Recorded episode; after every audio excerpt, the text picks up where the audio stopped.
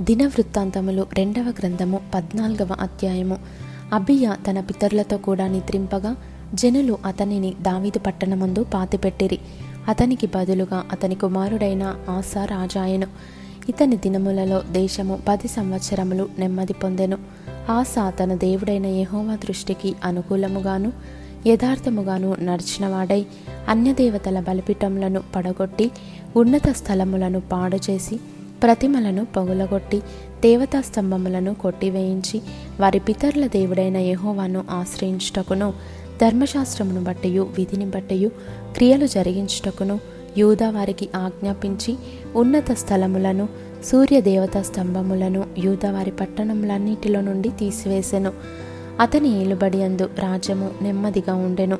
ఆ సంవత్సరములలో అతనికి యుద్ధములు లేకపోవుట చేత దేశంలో నెమ్మది కలిగి ఉండెను.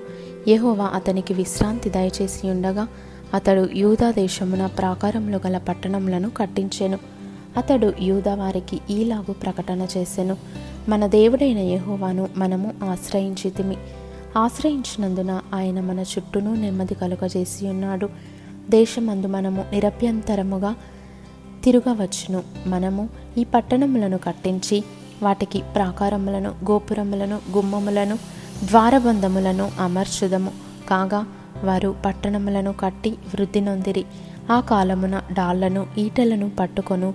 మూడు లక్షల మంది యూదావారును కేడములు ధరించి విల్లు వెయ్యి రెండు లక్షల ఎనభై వేల మంది బెన్యామినీయులను కూడిన సైన్యము ఆశాకు ఉండెను.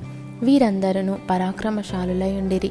కూషియుడైన జరహు వారి మీద దండెత్తి వెయ్యి వేల సైన్యమును మూడు వందల రథములను కూర్చుకొని బయలుదేరి మారేష వరకు రాగా ఆశ అతనికి ఎదురుపోయెను వారు మారేషనుద్ద జపత అను పల్లపు స్థలమందు పంక్తులు తీర్చి యుద్ధము కలుపగా ఆశ తన దేవుడైన యహోవాకు మొరపెట్టి యహోవా విస్తారమైన సైన్యం చేతిలో ఓడిపోకుండా బలము లేని వారికి సహాయం చేయుటకు నీకన్నా ఎవరునూ లేరు.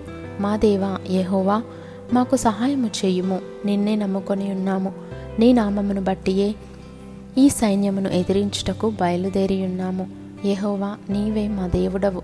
నరమాతృలను నీపైని జయముందనీయకుము అని ప్రార్థింపగా యహోవా ఆ కూషీయులను ఆశ ఎదుటను యూదవారి ఎదుటను నిలువనీయక వారిని మొత్తినందున వారు పారిపోయిరి.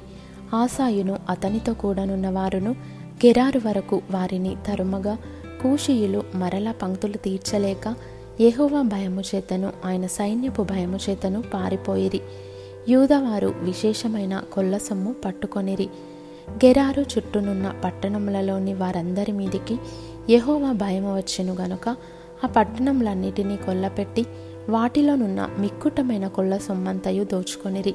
మరియు వారు పసుల సాలలను పడగొట్టి విస్తారమైన గొర్రెలను ఒంటెలను సమకూర్చుకొని ఎరుషలేమునకు తిరిగి వచ్చిరి.